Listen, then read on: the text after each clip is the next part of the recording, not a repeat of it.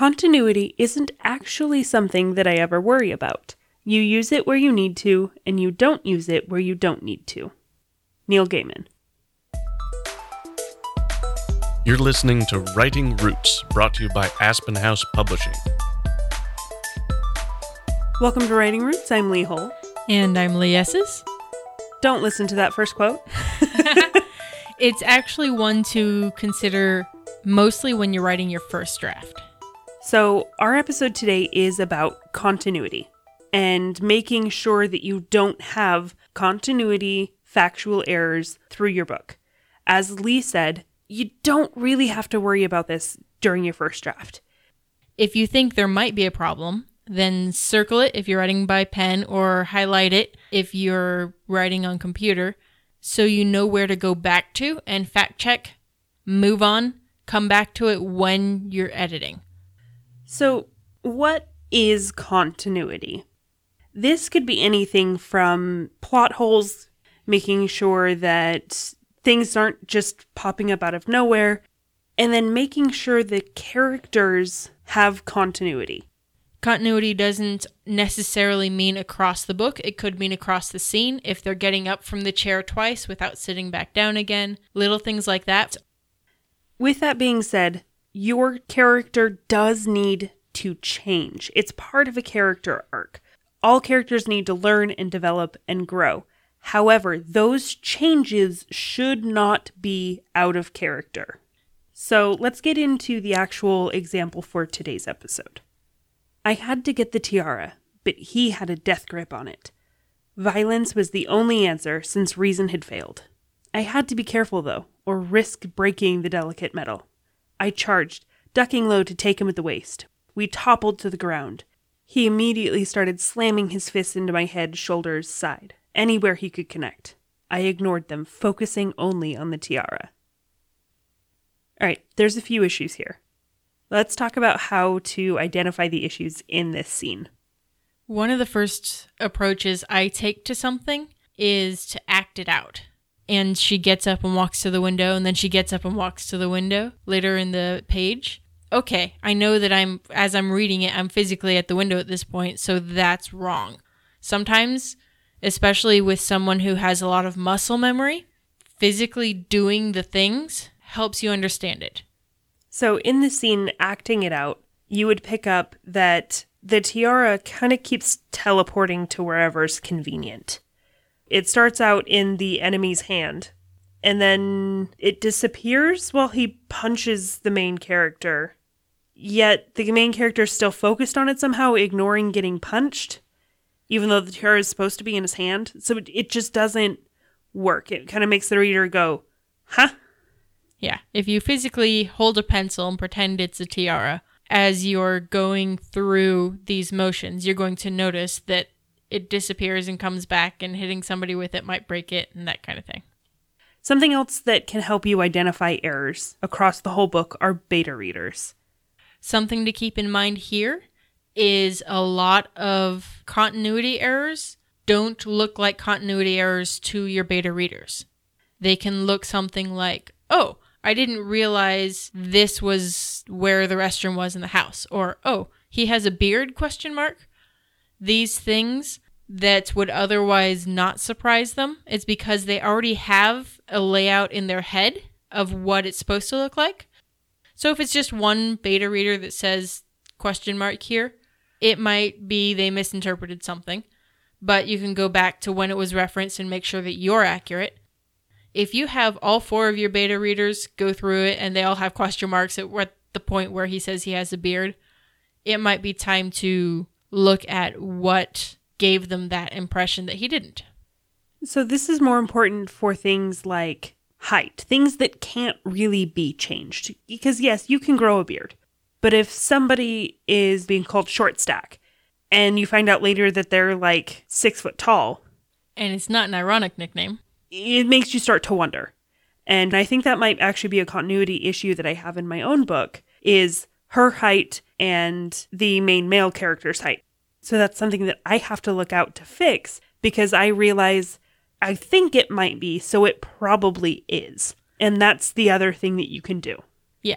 If you hear that little alarm bell going off in your head going, wait, is this right? If you're even asking the question, take the time, do the research. There's no hurry to publish your book. Get it right before sending it out into the world. So you've identified that you have this issue with maybe their height difference changing here and there. What do we do about it?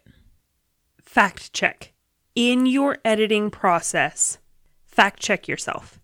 If you're reading through to make those changes and you see something and it makes you wonder, is this how it's supposed to be? Go back and find where that's supposed to be and make sure you fix it.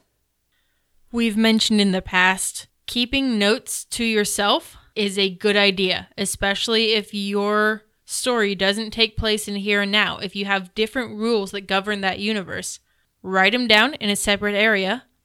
Anytime that you have a detail, write it down.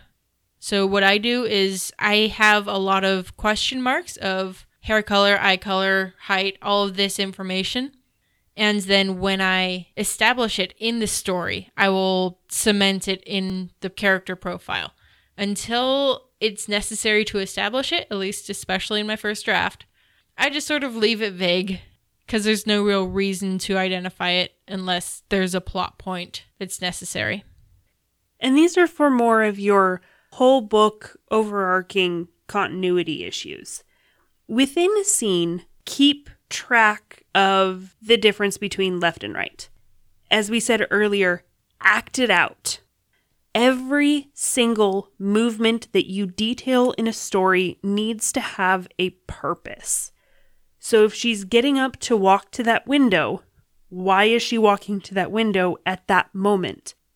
Does it need to be in that other spot where you said she got up and walked to a window instead? That's how you fix it. Where does it need to be for the purpose of her walking to the window? As someone who's directed in theater for a long time, and I was relatively young when I did, I heard a lot of teasing from older actors going, well, what's my motivation to do this? And that's something that you as actor, director, storyteller, god of your little world, that's something you need to understand, even if it's not the main character's point of view, especially if it's not the main character's point of view. If he hears a noise and his hand goes to his hip, regardless of if the sword is there or not, there's a motivation behind that. And that informs us about the character. And the best way to fix these errors is to just leave it out. If you think that it might cause a problem and is not relevant to the story, just leave it out. If you aren't sure if you said that it was green or purple hair, just say hair. Keep it vague and keep it fast. And if you move past it fast enough, they're focused on what's important, which is not the color of the hair. So let's get into the new example. We've gone through this scene. We have fact-checked it. We've acted it out. We've made sure that every movement, every motion has a purpose. I had to get the tiara, but he stood in my way. Violence was the only answer since reason had failed. I charged, ducking low to take him at the waist. We toppled to the ground. He flailed, trying to hit me with little success. He couldn't get enough leverage pinned under me and lacked the training to really fight back. I gripped his hand, twisting his hair in my fingers, then slammed his head backward into the floor. Movement ceased and my path to the tiara was clear. So this example, he doesn't even have the tiara. So it makes the violence make a lot more sense. Because if the main character was worried about it breaking, he wouldn't use violence while the person had it in his hand. That goes back to the solution of when in doubt, leave it out. We just took it out of the equation entirely. This also makes more sense from a physical movement standpoint. In the first example, he tackled him, and it sounded like he ended up underneath the other person because the villain in this started punching him all over the place. If you are on the ground, on your back, pinned underneath someone, you don't have the leverage to do that effectively. So we fixed that by the person who did the tackling is on top, like would happen in an actual tackle. Yeah, especially if you're hitting low across the waist, they're bending over, they're going to go to the ground first. You're winning, you're on top. So we used a lot of these things, just making it simple, making sure every gesture, every movement made sense. So these little continuity errors in your writing, once you start to notice them, I think they should be pretty easy fixes. Make it vague or just chop it off entirely, or just physically go through it and see if the person who's pointing them out to you, including yourself, is right in saying this is a continuity error. The difficulty with this issue is identifying what is a continuity error, especially when somebody else is telling you they don't understand something. That tends to come from a continuity error of some kind. This is why the editing process needs to be done carefully and given enough time. Don't try to rush editing just to get the book out, just to get it published. You need to pay attention to the details. Because we all make mistakes. Even the best writers make mistakes. Continuity errors are common. You will have them in your book. And that's okay. That's why you edit. That's why you fix things. Whatever mistakes you're making, it can be fixed. So long as you write selfishly. If you have a question or comment for our hosts or a topic you'd like us to cover, send us an email at writing roots at aspen house publishing dot com or find us on Facebook by searching for Aspen House Publishing.